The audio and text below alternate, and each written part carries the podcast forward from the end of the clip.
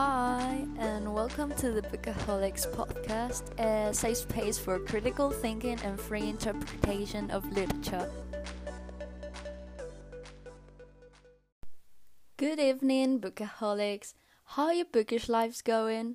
If you have been keeping up with our Instagram's book club, you should have noticed that these last two weeks we have dived into racial intersectionality through James Baldwin's Another Country and Bernardine Everett's Girl, Woman, Other. Whether you have or not followed our reading schedule, make sure to give this episode a go and hopefully enrich your literary perspectives. In this second episode of the Bookaholics podcast, we will be embracing queerness as an intersection between gender, race, and sexuality. Our team has found it extremely important that these books were written from the point of view of both a black lesbian woman and a black gay man, in contraposition to the universalization of the experiences of the white sector.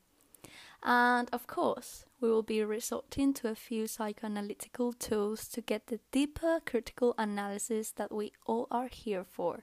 Now, let's get into it.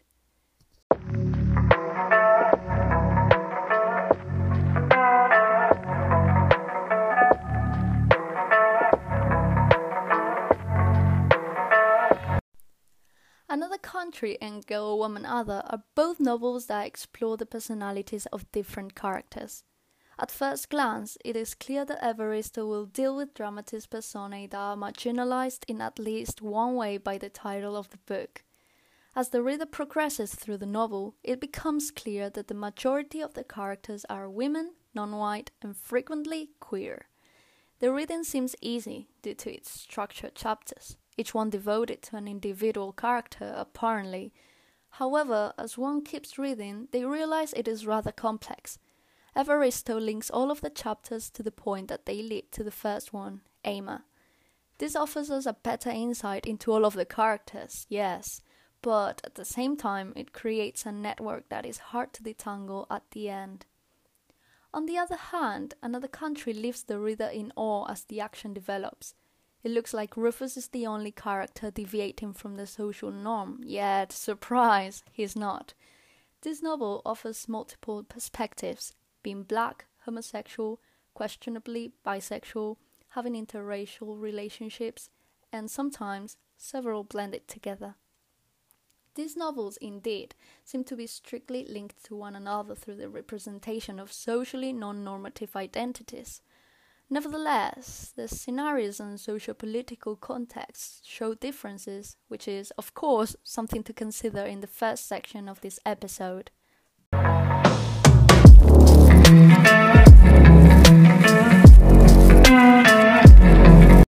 So, in the first section, we will be exploring the importance that lies in the difference in the historical context for the acceptance of non-normative identities. Baldwin sets his novel in the early nineteen fifties, roughly. At the time, the only socially acceptable sexuality was strictly reproductive and racially homogeneous. Any behavior that was opposed to this norm was considered perverse. In fact, homosexuality was listed as a mental disorder at the time, something we should bear in mind since Baldwin was the first African American to openly write about his homosexuality. As we read the novel, we imagine ourselves in New York, the core of the American dream. New opportunities, success, happiness, mm, maybe if you're a male white wealthy man such as Richard. And then you write books that are not that good, but you still make it. Baldwin is well aware of this, having spent a long time trying to get his works published. Being a homosexual black man in America is not idyllic. The readership experiences a breach of the gay-straight duality through several characters in the novel who enjoy both consensual same-sex and opposite-sex relationships. Nonetheless, Another Country also serves to explore a broader scope within the sense of queer and non-conforming identities through the introduction of bisexuality. Not as such, but to create visibility towards the fact that one's immediate partner does not necessarily condemn you to being strictly homosexual or heterosexual. Almost sixty years later, Evaristo publishes Girl, Woman, Other, and sets her noble in London, another focal point for immigrants in search of freedom and opportunities. From the variety of personalities, you can soon tell that the world portrayed is a fairly more open-minded world, today's world, so you know firsthand how it works. Not sticking to the norm still brings stigma, but slowly, new gender and sexuality identities are being made apparent, and related movements are calling for more awareness and political action. However, many of you probably never came across the words gender-free or queer gender, right? Well, Girl, Woman, Other tries to give voice to the unheard identities, showing that full acceptance is yet to be accomplished, but most importantly, it proves that sex and gender are socio-political constructs.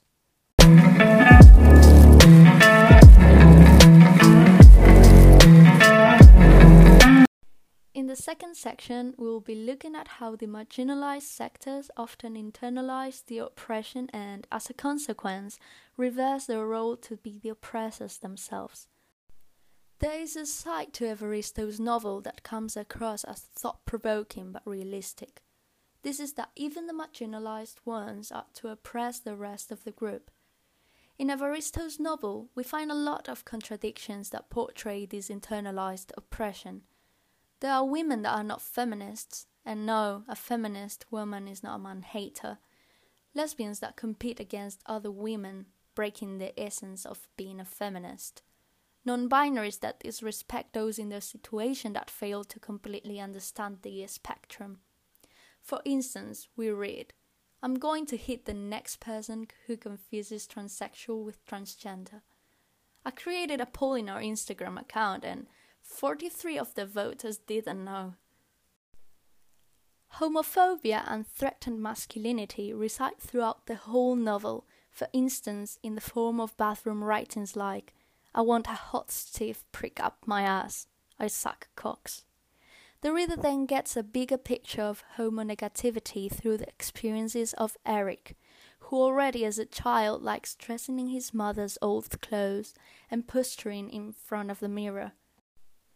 We see the female side of this social pressure through Emma in Girl, Woman, Other. Listen to how she talks about being in the closet while living with her parents. "He doesn't know I'm a dyke, are you kidding? Mum told me not to tell him. It was hard enough telling her." She said she suspected when pencil skirts and curly perms were all the rage, and I started wearing men's Levi's. She's sure it's her face, which I'll throw back at her when I'm forty. In the next section, I will analyze why this actually happens.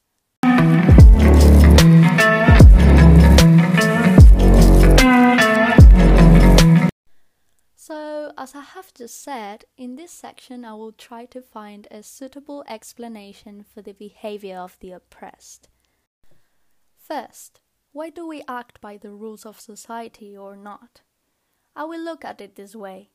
Our awareness of who we are is greatly influenced by the way we were instructed as children. We were taught the norms of what was right or wrong, and as we started to grow up, our consciousness modulated our deeper needs correspondingly with these rules. If we grew up in a really strict environment where our needs were oppressed, our conscience would most likely think that the best option was to hide our instinctive conduct, especially in the nineteen fifties. The fact that Emma could wear those Levi's with her dad suspecting of her being a lesbian reflects that society in the twenty-first century is more open-minded in terms of gendered behavior. We have seen that those who internalize oppression often develop negative attitudes and extreme states of mind. I mentioned earlier the example in which Bibi threatens to hit whoever doesn't understand the difference between being transgender and being transsexual. In Another Country, the constant social pressure will also generate anxiety in Rufus, which he will turn into hatred for himself. This self-hatred will result in violence, very often in the form of misogyny, especially when he abuses his lover, Leona. Therefore, a loving and understanding circle is always important for an individual to develop their identity and avoid negative mental health issues.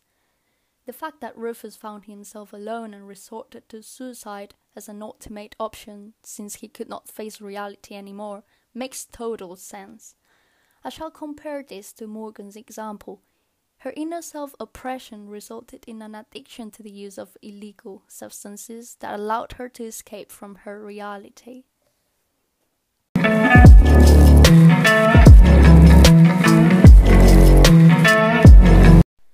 Today's episode's purpose was to complete my teammates' commentary on the novels. You probably now understand why it is important to connect race, gender, and sexuality in queer theory. Of course, there is a lot more to discuss. Should you like us to touch on any specific term, topic, or extract that we haven't, please contact us in our D Ms. Thanks for your attention, and don't forget to follow us on our Instagram account and our blog. See you in two Sundays' time.